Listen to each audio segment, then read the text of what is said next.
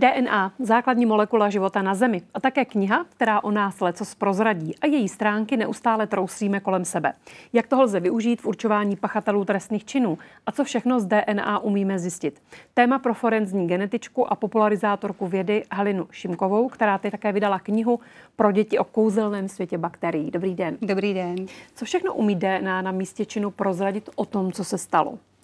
Tak to, co umí prozradit dneska už prakticky spolehlivě, je i identita těch osob, které tam byly případě, že máme možnost eh, tu DNA, kterou na místě činu najdeme, tak s něčím porovnat. A to, s čím porovnáváme, jsou buď to lidi, kteří jsou vytipovaní, už máme nějaké podezření na někoho konkrétního, a nebo jsou to lidi, na které se přijde, řekněme, náhodně, eh, tím, že porovnáváme s databázemi nebo s nějakými jinými zdroji genetických profilů.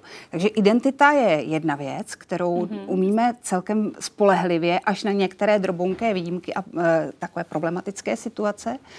A to další, co se snažíme dneska vlastně mapovat a kam se začíná ta analýza biologického materiálu dostávat, je něco, čemu říkáme úroveň činnosti. To znamená nejenom říct, kdo tam byl, ale co se tam dělo, jaké byly ty mechanismy uvolňování toho biologického Jak materiálu. Jak DNA říct? Eh, DNA sama to právě říká velmi obtížně uh, a je to jeden ze zdrojů omylů vlastně při používání DNA u soudu nebo v nějakém dokazování, protože často lidé pak mají pocit, že když se tam našla něčí DNA, tak to znamená, že on tam vyvíjel nějakou aktivitu. No, protože ona nám samozřejmě samozřejmě neřekne, jak se tam dostala. Ano, ano. Nicméně to, kam dneska se snažíme dostat, eh, vůbec tu analýzu biologického materiálu, je používání nějakého komplexního přístupu, nějakých uh, matematických modelů, které už pracují s tím, že uh, nesledujeme jenom přítomnost, ale sledujeme i nějaké pravděpodobnosti toho, jak se materiál pohybuje, jak se přenáší.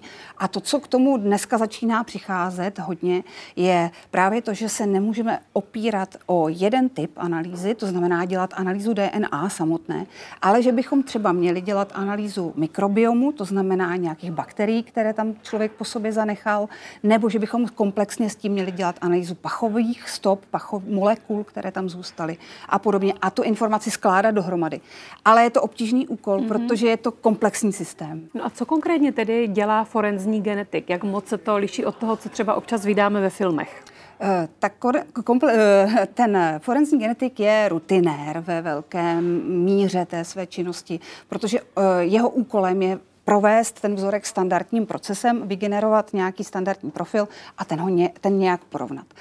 Ve filmech vidíme takové ty šťastné momenty forenzního genetika, kdy dělá něco trochu jiného, protože už může pracovat třeba na nově vyvíjených metodách, jako jsou metody predikce, kdy my z té stopy uh, se snažíme Eh, předpovědět, jak třeba vypadaly určité charakteristiky toho člověka, jakou měl barvu očí, barvu vlasů, kolik měl pich, jaký byl jeho biogeografický původ. Dneska už te, v principu je možné eh, dělat třeba morfologii obličeje, to znamená zhruba otypnout, mm-hmm. jak vypadá obličej toho člověka. Ale tohle to e, zaujímá zatím strašně málo práce toho forenzního genetika, protože jsou to metody, které začínají a ke kterým ten genetik se dostane ve chvíli, kdy není zahled zahlcen kvantem rutiny, která samozřejmě ty laboratoře vytěžují. No a dočkáme se tedy skutečně doby, kdy se z profilu DNA eh, bude dát sestavit celá podoba obličeje? Uh, tak, to je uh, zajímavá otázka v tom, že tam na sebe narážejí dvě věci. Ta jedna věc je samotné to sestavení těch rozměrů obličeje, té morfologie. A tam už ten obor je docela daleko. Tam už umí uh, docela přesně uh, tyhle ty parametry stanovit.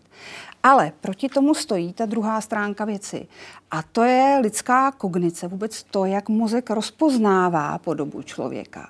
A to zase dneska už víme, že vlastně není, eh, ten mozek nepracuje jako nějaký skener, jako nějaký analyzátor, který by si načítal přesné rozměry, ale on do značné míry spoustu věcí dopočítává, eh, vytváří si svoje vlastní představy.